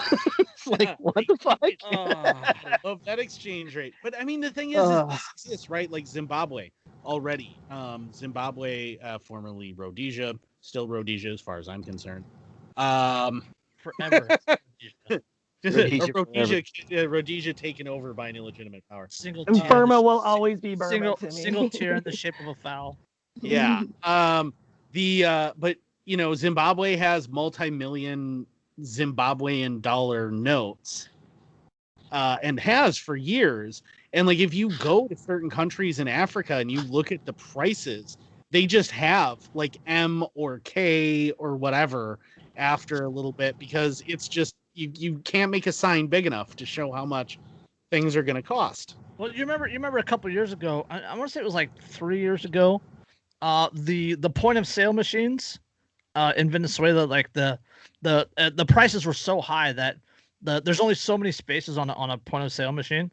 So Nine. people, yeah. So so they were having to, um, like cut cut, cut prices in third and then charge it three times, right? 'Cause Yeah. Otherwise, it wouldn't fit on the machine. So the so the Venezuelan government's just like, okay, so we're gonna knock three three zeros off all the prices. Yeah, we covered that I think on on the podcast. Yeah, we did. talked Just- about it. Um, How does that help? when your final total when your final total comes in to you in scientific notation, you might have a problem. Yeah. yeah, You might like- have an inflation problem. Yeah, remember Z- Zimbabwe had what the trillion dollar bill, and it yeah. bought like three eggs and half a loaf of bread. And Mhm. why does this keep running away like this? Because governments print million Bolivar fucking yeah, bills. I mean, and to, to put this in perspective, because a lot of this is academic exercise. To put this in perspective, if you say we're a Venezuelan citizen at the beginning of this, and you had a bunch of money, let's say you were rich, you had a bunch of money, and you stuffed it away in a mattress, Mhm. The the actual dollar, you know, the the Bolivar notes. When you went to then now, if you went to that same amount of cash that would buy maybe you know a thousand acres and a bunch of land, you know, a bunch of animals and a bunch of cars and all this other stuff, when you stuck it away and you went to grab it now, now that won't even buy you a week's worth of food. Let's Yep. see. Um, for comparison, for the The comparison, If you What- what sold did- the mattress as it was stuffed with with cash, it would be worth more what was what than was the money uh, inside. it. What was the inflation in the article? Like twenty six sixty five or something like that. Something like that. Yeah, it was, Right. it was well over. For comparison, for comparison, in the United States, um, if you bought or a, a dollar in nineteen twenty one, uh, it would cost fourteen sixty one today. That's an inflation rate of one thousand three hundred and sixty one point four percent. And it's fucking ridiculous. And that's it's that's ridiculous that's, here. that's in the United States. my to to put that also you know in maybe a, a little bit more of a material perspective my grandparents purchased a 130 acre farm mm-hmm. in the 1940s outside in rural sparta wisconsin for $3000 Yeah. Like Right after now- World War II, there were guys coming home and buying like nice brownstones in Mhm. New York City for like eight grand. right Hmm. if my uncle were who now Yeah, owns you that get a, a property were to college turn educa- around- college education for twenty five hundred bucks. Yeah. Yeah. if my uncle were to now turn around and sell that property, it would be evaluated at well over 1.3 million dollars. Yeah. Well, my Yeah. parents' house in 1992 or 93, they paid like 250,000 for it. That house is worth like two million dollars now. Well, yeah, mm-hmm. and I mean it's and and like that's my point is that you you have to remember that the the dollar amounts or the the boulevard amounts or whatever the the number is, it represents buying power. It represents a this is how much you know something can buy this you know that one of these can buy x amount so therefore that's how much this is there's a reason why hundred dollar bills back in the 30s were very very rare because you didn't really need them um, there's actually a guy that comes into my store pretty regularly and he had to have squirreled away way back in the 80s just tons of actual cash because he brings in hundred dollar bills that are like the old hundred dollar bills right. Yeah. they're they're you know really really old hundred dollar bills Oh, What found- those 100 found DB Cooper. Yeah right? That's, i mean for all i know i did. Um Don't don't, don't- tell don't tell anybody. dude i don't know this guy. Like i, I barely talk to him. Like he comes in he pays his bill he leaves but he gives me the the old hundred dollar bills. And you know and i and i was talking to lindsay the other night and i said you know the sad thing is is that if that's what he did like if that's what actually happened and he doesn't seem i don't know he seems a little weird but he if if that's what he did and he actually squirreled away thousands and thousands and thousands of dollars in hundred dollar bills way back in the late 80s early 90s what that though that money is capable of paying for now versus when he squirreled it away is so dramatically different Mhm. just Mhm. within 20 years 25 Yeah, years probably- 30 probably- years Yeah, Yeah, hundreds probably, of the new probably one twenties. tenth. Yeah, probably one tenth the value. Yeah, of it so was I back mean, then. About yeah. it's so different now i'm like he basically just set fire to three quarters of it Mhm. because Yeah. he didn't put it anywhere where it was going to continue to build value to offset inflation. Inflation. This is the horrible thing about fiat currency, especially when central government is central charge planning and central Yeah. planning. Yeah, Central and central planning. planning When you have So yeah, when you have one entity that's in charge of this, they can manipulate this and they are stealing value from you uh-huh. in a way that you cannot possibly prevent. Yep. Yep. Oh, that's why things like Bitcoin are so beautiful. Yep, Bitcoin, uh, Dogecoin, gold, precious silver, metals. yeah. Yeah. precious stones. Like everybody Uh-huh. forgets about precious stones and how small and easy Lead. those are to move. Yeah, lead, copper. Yeah, a year Ammo, ago, a ammo ago. is literally almost almost worth its weight in gold. You know, that's what I Yeah. laughed Yeah. about is because I, I came up on my Facebook memories where I had said at the very beginning of the pandemic, like, yeah, you guys should invest in precious metals, you know, like lead, copper, brass, aluminum, steel. Like, powdered And it- magnesium. yeah, and I'm yeah. like, I'm like, gosh, turns out that was awful prescient, wasn't it? Because if I had bought, what? you know, a- a bunch of rounds at the beginning of this, think of how much money those would be worth to turn around Oh and my sell now. God. Mhm. That's, I, that's what I told people. I was telling, talked to a friend the other day, and I was like, uh, there was uh, some advertisement for like Brownells or something like that, where you get um, uh, 30 round PMags for like 10.99 each or something like that. And I was like, take a stimulus check, go buy 200 of them, Yeah. put them away. Yeah. yeah. they're they're gonna be worth serious freaking money. I mean, I bought. I bought a box of, and I'm still Yeah. Once they're black selling it. market, they're worth like way more than they were. Oh yeah, I'm still Oh, kicking yeah. myself because I bought I bought off of a guy I bought an entire retail box of PMags, Mhm. retail box. Uh, like three years ago, I bought an entire retail box of PMags for 120 bucks from him. And, And, he, ha- I he had like three other boxes. yeah, he had like three more boxes. Standard standard capacity. Yeah, 30 yeah, stand- 30 round.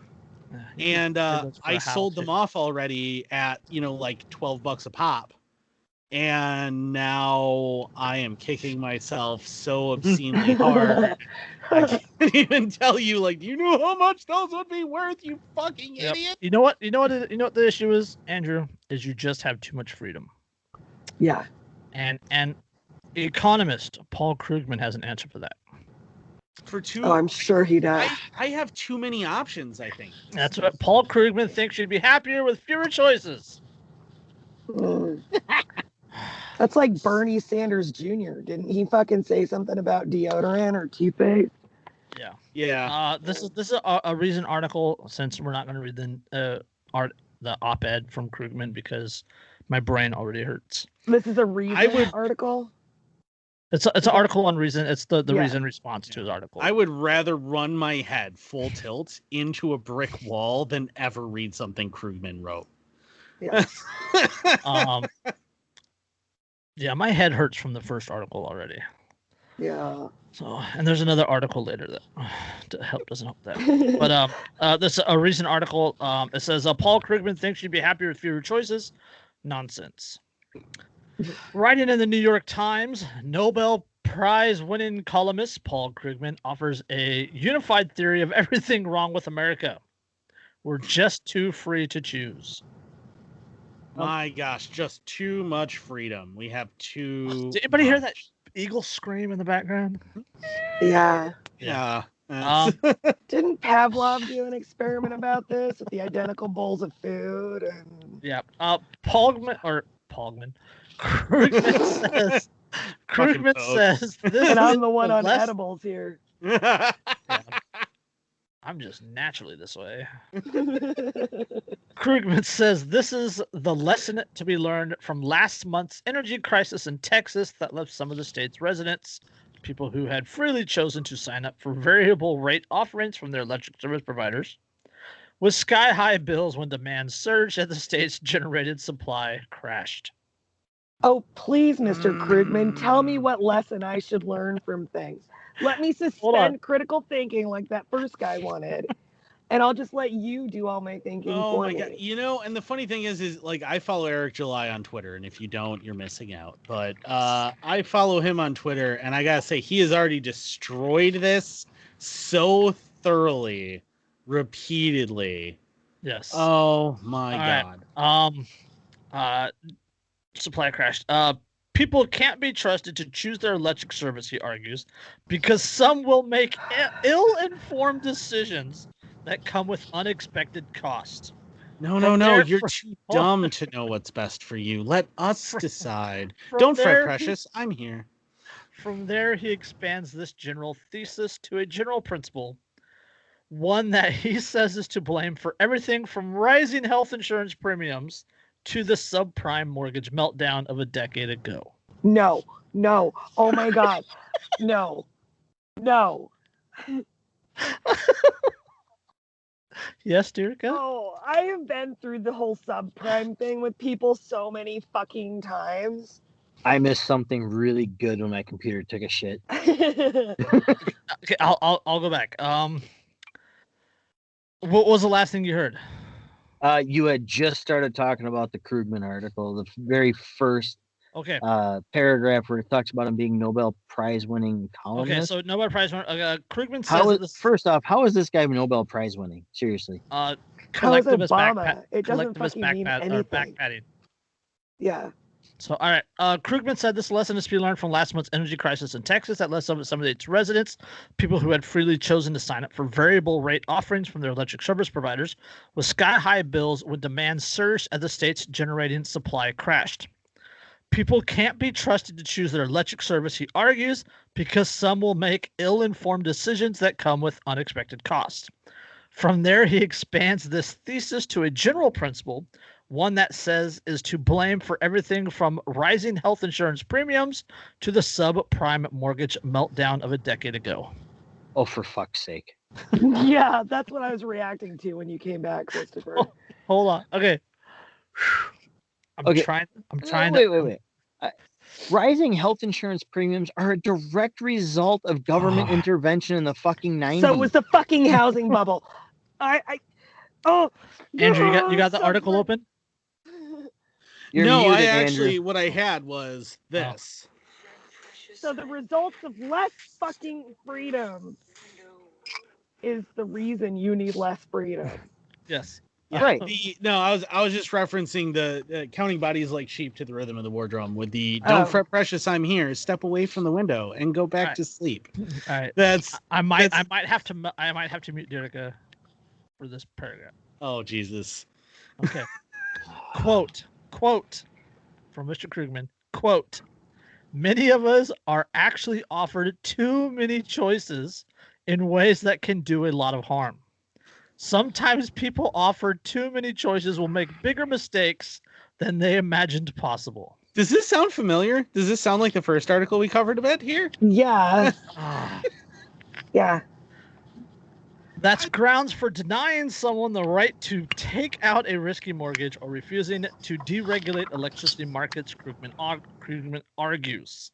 Wait, Uh, no. even- denying even though the right to take out outcome he's pro- even though the outcome he's proposing would leave people with fewer options for obtaining home ownership and would likely pay for the price of uh, likely pay higher prices for energy. The government forced a So- fucking subprime housing bubble by making banks fucking make subprime loans. That's all I'm fucking saying about it. So, so what I'm hearing here is, if we take away the options, people will have to pay more, thus making another crisis, which will require the government Oh, to get well, involved, and then people will have to pay more, which will make the government have to get involved. Well, Which, he- He is a Keynesian. He's a Keynesian Oh, economist. Keynesians. Keyn- Oh, Keynesian, Keynesian, whatever you want to say. Yes. Yeah. one Keynesian or whatever the fuck it is. Keynesian. Okay. Keynes. Keynesian, Somebody who follows Keynes. Keynes, Yes. Yeah. Um. who was a fucking idiot. Uh, indeed, to understand the consequences of limiting choice, just take a look at the Obamacare insurance marketplaces, which prohibit the purchase of cheap insurance plan that would otherwise be available. Uh, they are set up this way for exactly the reason that Krugman is outlining, because some people might make the wrong choice and end up with massive medical bills. The result is that the policy has higher Instead premiums of for every- massive fucking tax So- bills. Okay, massive hold on, tax hold on, bills are hold so- on, sad. wait, hold on. wait, Wait, so- wait wait, a second. Wait, Wait, no, wait, no. wait. So The he's real saying kicker- that the the real quick kicker is Krugman's contention that quote an act an, an excess of choice is taking a psychological toll on many Americans even when they don't end up experiencing disaster. Even when they What? Wait, even if you make the right decision, you might have had a bad decision. So it's see this this is why we, we don't up. want you to suffer indecision, is what he's saying. Oh, Yeah, but No, so so no. that's what, that's what, what I'm he's saying though is what he's saying is you might choose wrong. yeah that's that's well, that's he's why I saying bring up. even if you chose make. right, he said even if you chose right, it took a psychological toll having to make that choice. Yeah, That's what he fucking said. see, and that's again, this is why I bring up that song "Counting Bodies Like Sheep" because it, the next line is "safe from truth, from choice, and other poison devils." Yes. that song is so superb. It was primarily written about George W. Bush. Let's let's be honest, but it still applies to so many situations where, like Uh-huh. again, the the opening is "Don't fret, precious, I'm here. Step away from the windows. Go back to sleep, where you're safe from truth, from choice, and other poison devils." Uh-huh. That is exactly what these people think. Is Yeah, no, these no, two no. Don't articles worry. are like bookends for that Yeah, fucking. Yes. yeah, they're like, no, Uh, no, don't worry, don't Krug- worry. We Krug- know, we know. Yeah, You Krugman just- is pushing only a slightly more sophisticated version of Senator Bernie Sanders' complaints about the whole uh, variety of de- deodorants available at the American supermarket. Or, or, or if you prefer, choices. if you prefer a more academic take, he's peddling a warmed over version of the paradox of choice, in which psychologist Barry Schwartz argues that a proliferation of choices, quote, no longer liberates, but rather debilitates and, quote, might even be said to tyrannize. Can So I in order to avoid what tyranny- right you have to even fucking worry about this in the first place? They have Yeah. no fucking right. It's this isn't in their in their Oh, mind, the only wheelhouse. way to avoid tyranny is to thus tyrannize you and force you to choose between the government's government well. approved That's choices. the same fucking story about everything, isn't it? That's Yeah. their that's their fucking Yeah. story for every and that's- goddamn thing they do. And I mean, that's the thing is like essentially this argument. This, if you break this down and you walk back in human history for this argument, right? This argument is saying that humanity would be better off where the only choices we had were, you know, what we could kill today and what we could gather within, you know, 500 yards of our cave, and that's it. And Giant that, douche that or was, turd sandwich. yeah, and that that is where humanity was was the best off because well, you only had these choices, you didn't have any others, so therefore you were just happier. And it is the mark of a unrepentant and un irredeemable, irredeemable tyrant And that you elitist. think, yeah, Yeah. that you Well, think but that's a repeating that- yourself. Yeah, but I mean, an irredeemable tyrant that you think, honestly, that people need fewer options in order Yeah. to be happier. That you have convinced yourself. This is the same, the same idea that people who ran uh, plantations in the antebellum South had. This Mhm. is the exact same thing. Oh well, you don't want to give those people too much choice and too much freedom because they wouldn't know what to do with it and they would make bad choices and they would squander it so because of that see they're the the to quote them but Because they're then not therefore really the negroes human. are better they're off not with as us smart as us. We, you know, yeah we need to take Mhm. responsibility for they their yeah they're they're just monkey children and they don't understand therefore this is what would- this should tell you about how they see you. yeah They, do see not as see you as an autonomous human being. They don't. You're chattel to them. yeah and And nothing more you will never and- be anything more than slave labor to them as far and as I absolutely love how they bring up the uh, Obamacare fiasco with the inability to purchase a cheap, you know, major medical type of health insurance plan Yeah. plan. Well, yeah, that was because that was because the government mandated that all these insurances have to cover all these things, yeah, Right. which drove the price up. which drove the price up. right. Yep.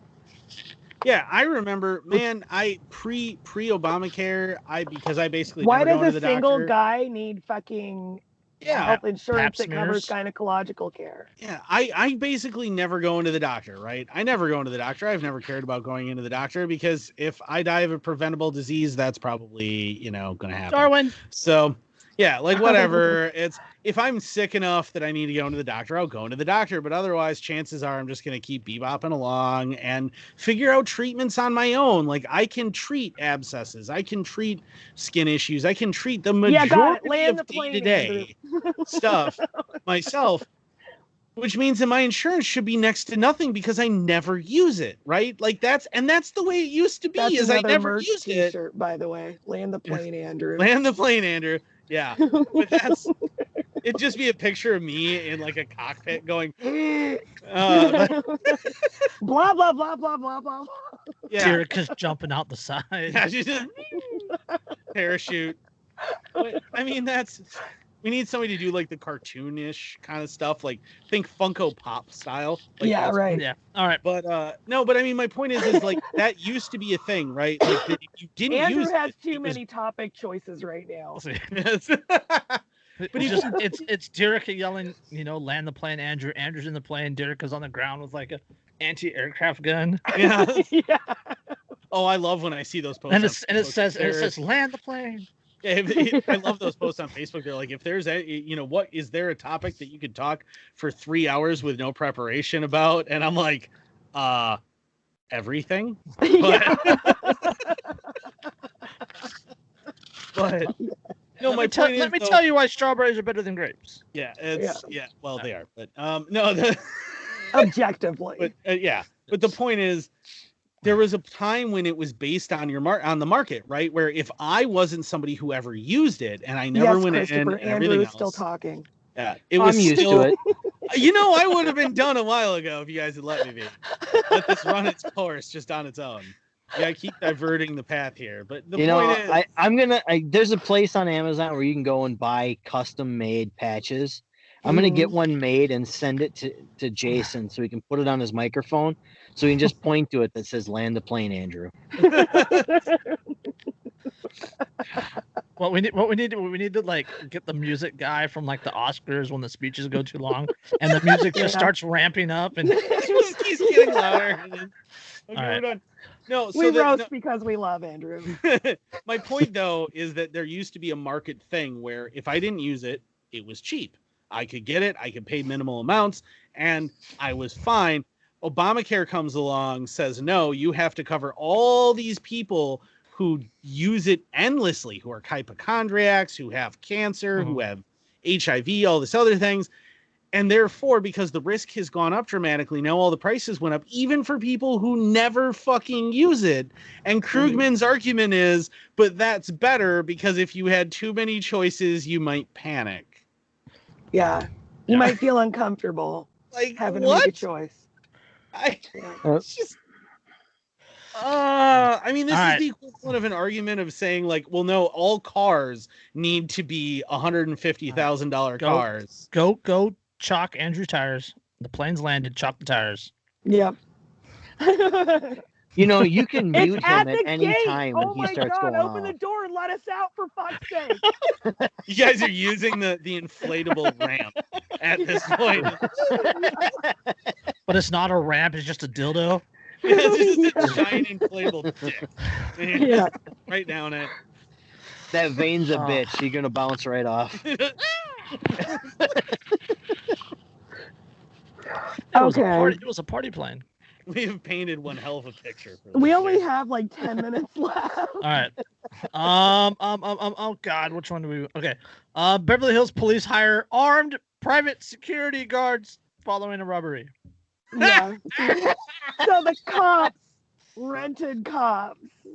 Following a ro- Oh. following a robbery and shooting at a local fancy restaurant, Beverly Hills police are hiring private armed security guards to increase law enforcement presence in the city. Only, no, not in the city, in the wealthy neighborhood where their fucking paychecks come from. They're not Yes. doing this Yeah. in fucking South Central LA to make ships fucking safer There's- in the hood. There's nobody in there's nobody in South Central that's currently going, Hey, I'm so glad I have my private security. Yeah. yeah. Uh, quote, first and foremost, safety is our top priority in Beverly Hills, and criminal activity of any kind will not be tolerated.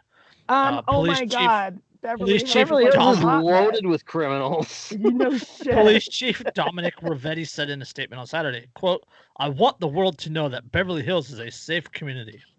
No. Uh, Well, I think the world kind of knows Beverly Hills is a safe community because it's a bunch of rich people and uh three quarters of But them that doesn't mean they're not criminals because most Yeah, of them are. That's, Right. that's what I was Um, saying. Is and three quarters of them are probably the heads of criminal organizations. Um, Yeah. oh yeah, it's safe. You ain't gonna fuck Yeah. with us. people. uh, according, according to NBC, officers arrived at the restaurant um, uh, Il Pastillo on Thursday in response to the reports of gunfire. One woman had been shot and was taken to the hospital. She was later released in stable condition. Quote, the female was at the location when two other people, or with two other people, when three male suspects demanded property from another patron, uh, according to Beverly Hills Police Department statement. Quote, one of the suspects shot the female and three suspects fled the location on foot. The suspects reportedly targeted the restaurant to steal one man's insanely expensive watch, a rose gold Richard Mille RM 11 03 flyback chronograph estimated to be worth $500,000. Because they charge have- by the fucking syllable. Quick- Good God. quick uh, quick interjection here i actually heard about this on twitter within minutes of it occurring i actually saw it being tweeted and the best part the best part is that the person who tweeted it originally mentioned that it was like three black males who did it and the response from someone was i shit you not don't be such a racist don't it just say it was three male suspects you don't need to mention their color Because Um, That's a how you. Like, description usually doesn't, descriptions don't help people. yeah caught. i i shit you not that happened on twitter with regards to this within 10 minutes like six different people complained that you shouldn't tweet something about black people committing crimes because, Because they're black racist. because it's automatically racist I don't want to live on this fucking planet anymore. These people are too stupid to I fucking don't How much does it cost to get on Elon Musk's, you know, initial Mars colony? Hell yeah! Because remember, I'm opening the first brothel on Mars. Right. We're gonna make up like like You- low G, zero G fucking sex God, positions you a- can't do. That You're is an setting up- ugly watch. That is Yeah, an it is. ugly fucking that is an watch. ugly watch You More know, on that Erica, one. there will probably be a stop at the moon for the low G stuff. I'm just saying. Yeah. Well, I I just hope if you're gonna open a brothel on Mars, there's got to be at least one chick with three boobs. There had Yeah. better be. I There's was surgery told, for that. Yeah. I was assured by film that Yeah. there would be at least one chick with three boobs. Total Recall there. made promises, okay? Yeah, and I definitely. I get definitely, um, I'm sorry, but Futurama made promises too. I definitely want the death penalty to be death by snu snu. Right. yeah. It's well, you know, and you know what's actually additional rabbit trail, but real quick, uh, I actually years totally off the topic. years years ago speaking of speaking of the boob the chick with three boobs from total recall years and years ago that prop actually came up for sale on ebay and i looked at it because i was curious how much you it told was us this once before. The- and it said yeah did i i mean it was probably a really Yeah. long time ago but it it said great for men and women on the What? like what dude is wearing the three boob prosthetic well, I mean, I- for like a costume party, 2021, you're not kind of allowed to ask that. i just feel like that's a little weird It would I- be hilarious for a costume party. i mean I i, mean, suppose yeah. but I the fact that Don't you're tempt me, promoting it that Andrew. Don't tempt me. Probably somebody who's chest feeding. yeah, Ah! That would that would be a pretty epic Halloween costume though. Yeah. See, now I'm gonna have to do it. Now you're making me do it. I'm gonna have to. That's And- gonna be Yeah. Andrew's Halloween I'm costume gonna next be year. the hooker. He's gonna be a three-titted man. Hell yeah. No, you have to have the ponytail coming off the top of your head and the little mini Yeah. skirt and the vest that you open up. You have to leave Show the beard everybody though. your three tits. You yeah, to leave my, my beard. my Yeah. chest hair sticking out around. Exactly. exactly. Your hairy belly under your fucking oh yeah, top. that'll be sexy Um, as. U.S. U.S. House to vote on bills to expand gun background checks on Wednesday. Fuck them. You know, as I'm at this point, you know, like I posted that meme the other day of Yeah. the. they're they're uh, aim, they're aimed at quote, closing loopholes in the background checks. oh, system. for fuck's sake! There aren't any loopholes. Fucking loophole. When they say You know- loophole, they mean people just doing a complete fucking end round, like end run around us. And Yeah. that's law will never address that because people will just find new ways to step around you and keep Yeah. going about their fucking business. Not if only that, under- but I mean, it, people are going to sell. I was just we were talking about this a little bit in the pre-show where I was like, look, if say Jason lives in Kamifornistan and I- I goes, do. Does? I know. but there's a guy down the road who decides to sell Jason a pistol without a background check. How in the fuck are they going to prove that he didn't buy that pistol before the stupid law went into effect that said Yep. you can't do that? Well, yeah, they're if you gonna don't do have the a bill same of thing- sale or Yeah, Yeah. they're but they're gonna just do the same thing they did with the NFA with machine guns, where they're gonna say that all machine guns in civilian hands right now have to be registered, and if it's not currently registered, then you're a felon, and that's what they're gonna do. Now, granted, in '68 with the GCA, they gave you an amnesty, but the fact that they had to give you an amnesty tells you, yeah, no, they uh they straight up like made everybody felons who currently had a machine gun who didn't register. Yeah. So that's how that's what they'll do. And yeah, with the be fucked. stroke of a pen, they can make you a fucking criminal. doesn't So being a the stroke of a pen. citizen Um, The average person precisely commits dick. eight felonies a day. three. Let's see. California three. California instituted uh, Okay, comprehensive well, I guess I'm background- not average then. Yeah, California instituted comprehensive background checks in 1991. arranged. So I was I was 11. today. No, you didn't. You can you committed a community service. yes, I did. Chris, Christopher, California instituted comprehensive background checks in 1991. So I was 11. Yeah, any yeah, you you wouldn't be able to yeah, you you wouldn't have that argument. The thing is though is like this is at this point my attitude towards all of these new gun laws and everything else is why I posted that that uh Carl from Aqua Teen Hunger Force with it it don't matter. Nothing Yeah. none of this matters. It's, yeah, it's No, just I'm at I'm at the point care. like I just don't care what you have to say about it. You know, I'm I'm, and I'm I- at the, I'm at the point where it's it's not a matter of I don't care. It's please pass it. I dare you. yeah, Push push the angry people even harder. yep. Yeah, exactly. It's Take that for you, what it's you worth. bring it. Yep. Enforce it. Enforce it.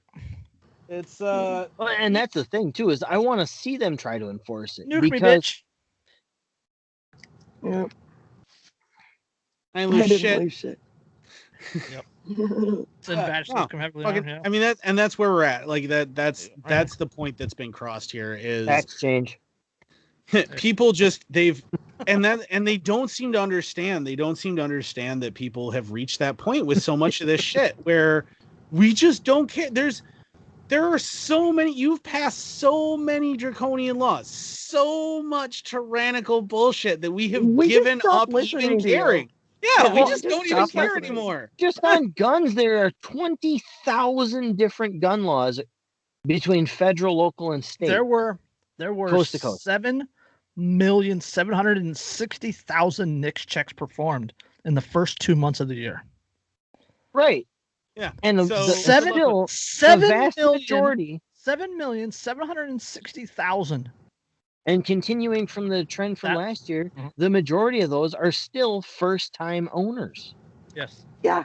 People are arming themselves at an like fucking fantastic rate right The, now. the only what would comes to mind every time I see these, American every time I see these numbers, the thing that comes to mind all the time is Nicolas Cage from Lord of War. Well, no. How do there's- we arm the under 11? the rest of them Yeah. Um, uh, Defense Distributed down there in, in Texas, they have a tombstone outside in the grass. You know, gun control. Yeah. Because gun control's dead. Yeah, Yeah. It's, Gun it's control's dead. dead. Yeah. There's- Well, and it's been dead for a long time. If you ever, um, if you ever really want to look into it, stuff that's put out by uh, Ares Armament Research Services in the Mhm. UK is fantastic because they go really in depth on homemade firearms and like improvised weapons and like the the cottage industries in various countries where firearms are outlawed.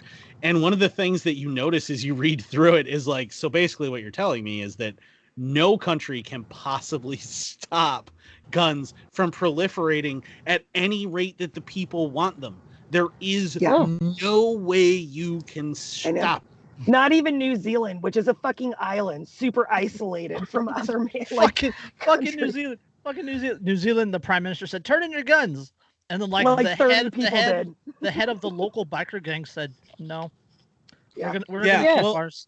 Well, and keep in mind, New Zealand, I think it's New Zealand, is the actual location of where the biker gang, the real biker gang that inspired the TV show um, Mhm. Sons of Anarchy, is like was. Like they actually took over this town and like ran this town for years and years and stuff. That was actually there. So, like, when they go, stop me, they Yeah, really mean right. like, Oh, yeah, if, if you if you can listen to a haka and get chills, you know they're not turning in guns. Mm-hmm. Oh yeah, Yeah. they. I mean, they're just they're simply not going to. The people. I mean, the the the street gangs in the United States aren't about to go. Oh wait, this is even more illegal now. And oh, then I better like, stop. Yeah, Well, that's, yeah, that's and, and that's the thing is all of these laws, all they do is target the people that are trying to follow the Oh, law. Yeah. They yeah, don't I've I mean, anything to I've seen an evolution That- over the last couple of years, like in my friends list and the people I interact with, where people who always prided themselves on being a law abiding citizen, the more and more bullshit has been piled on, the less they give a shit about Yes. being a law abiding citizen. I have a really good friend. dad, my dad, my best complain, my dad goes off about that about being a law abiding. citizen. just follow the law and you'll be fine. Dad, you fucking grew pot in the backyard in the '80s. Well, I mean, I have a really good friend. When he and I first met, he was uh, he was definitely a statist conservative, absolutely one hundred and ten percent. and like a fud on gun control and stuff. Yeah, I mean, he's like, uh, it, it's not really necessary. You don't really have to have those. And I'm like, dude, he uh, prior to me getting kicked off. Can I just say that FUD is one of my favorite like internet Oh, names yeah. that people have given to a type of person? like Oh yeah, I parent. absolutely love the FUD. word FUD. Yeah. Be very, very quiet. But uh, but I mean, he was hardcore a FUD. I mean, his first rifle that he ever bought was a Mosin from one of the local big Oh. box stores. Um, It but was since, motorized, wasn't it? No, it wasn't. It this was an It wasn't even. out of, it was a literal actual. it was an out of the crate. yeah, we gotta we gotta go. Land, land the Yeah. plane. I, I got I got one more thing I got to say real quick. Um, but over the last say five years or so, since he became a gun owner, he's like, I don't fucking care. What the Yep. fuck are they gonna do? Yep. All right. Mhm. According to military.com, tens of thousands of National Guard troops who deployed to Washington, D.C. ahead of the 2021 inauguration of the startup violence are eligible for a brand new award in recognition of their service. The DC National Guard has credited a new quote presidential inauguration support ribbon ribbon in recognition of the deeply unusual security mission earlier this year.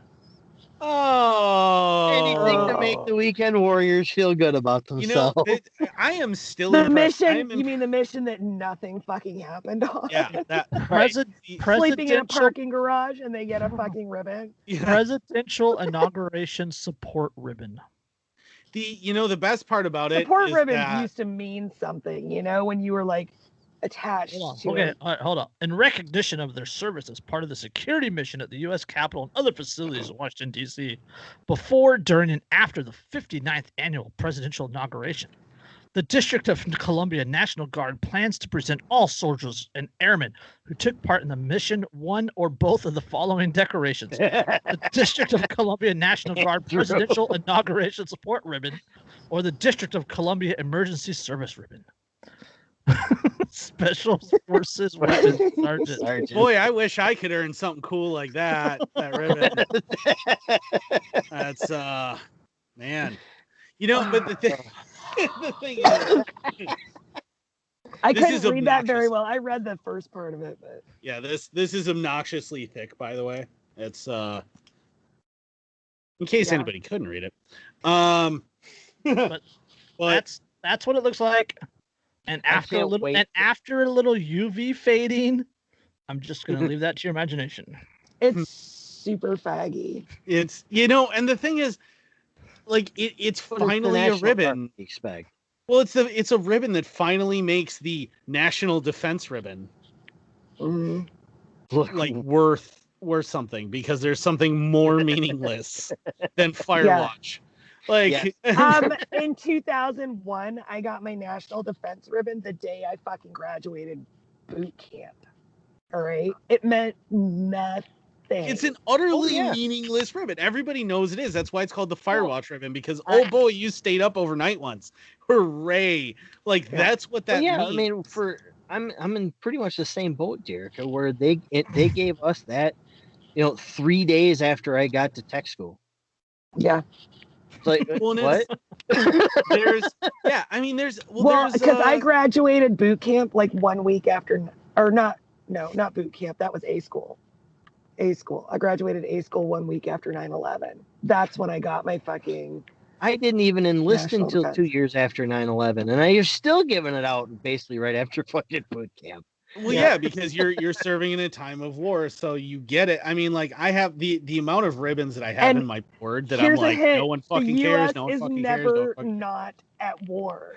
Yeah, it's not like you basically can't serve in a in the United States military. You can't be in the U.S. military without Ever. serving during a time Yeah, of war. ever in its entire history without being there during a time of war. Like and we've had. this very few ribbon, the years of presidential inauguration support ribbon, that's just that's so The bad. most useless fucking award. this is the ever. fucking You know- piss ribbon. Literally, that's the acronym. It's the Well, piss ribbon. Yeah, yeah, and that's the presidential inauguration Pi- support. pisser. Yeah, the piss. Pisser. Pisser. Yeah, it's they're they're taking the piss. Um, but you know the thing, like remember a few years ago they tried to do that with the with the drone pilots, where they were going to give the drone pilots a special little award for being drone pilots or whatever, and everyone laughed so hard that they backtracked on it. But from the sounds of things, they're not actually going to backtrack on this. Like they're actually going to Yep. give people Yeah, this I uh, fucking I ribbon. posted I posted on Twitter and tagged a few Marine friends. Yeah. And and, and. Andrew and a few Marine friends. They had Yeah. a good laugh. Oh, we. I was like, well, yeah, and I Oh, this said is- like, oh my god, they found something to make the Firewatch worth something now, and uh and so many like it got, it's already been retweeted a couple of times because everyone's like, oh my god, yes, exactly. It's it's a meaningless pile of garbage because oh look, Well, it was I it's, it's, sat it's, there. a, it's a meaningless ribbon for a meaningless organization at a meaningless event Yeah. for a meaningless position in the government. Yeah. you fucking did nothing, absolutely not. That's Like, not and that's I'm- not true. They, they they slept on the floor once. Oh, that's hard. They slept on the floor you in a parking garage. I laughed and I laughed. I pointed out to Lindsay, I was like, "Hey, remember that picture that of me sleeping in like uh on a floor in like a blown up uh warehouse with like all the glass, broken glass around and all of this shit and like shell casings and I'm like using a using a an assault pack as a pillow and stuff like all I can do when I hear them whine about, "Oh, you had to sleep in a parking garage," is like, "Boy, that sounds rough." That picture. Like Yeah. Boy, that sounds real Yeah. fucking rough, man. All right. Oh, I don't know how you survive. I fucking fuck those people. Fuck them so. I gotta go, you guys. right, plugs. Give me your plugs. Buy my book. If you've My dear- listened to this fucking podcast, even the first couple minutes of it, buy my book. It's the only thing that will really help you get past the stupidity Yeah. of today's Well, not, society. not, not I'd true. really You- like to you could- believe that it's you, the you only could thing. you could hit yourself with a two by four enough times Yeah. that Well- that knocks the computer chip loose. the problem is that one is you keep that repetitive motion eventually you're going to get to that point and because you're so used to hitting yourself with a 2 by 4 you're going to knock that fucker loose again Yeah. True. Uh, All right. yes. Other plugs? If you, yep. If you would like a luxurious, soft, wonderful, shiny beard like I have, you go to thebeardstruggle.com. Use code Inked Anarchist 15 all run together. You get 15% off of your order. Their stuff smells amazing. You definitely want it. Also, now, uh, if you're into luxury watches, you're into really cool sunglasses, you like luxury Better brands. looking watches than the one in that article. Yes, better, far better looking and far cheaper than the one in the article.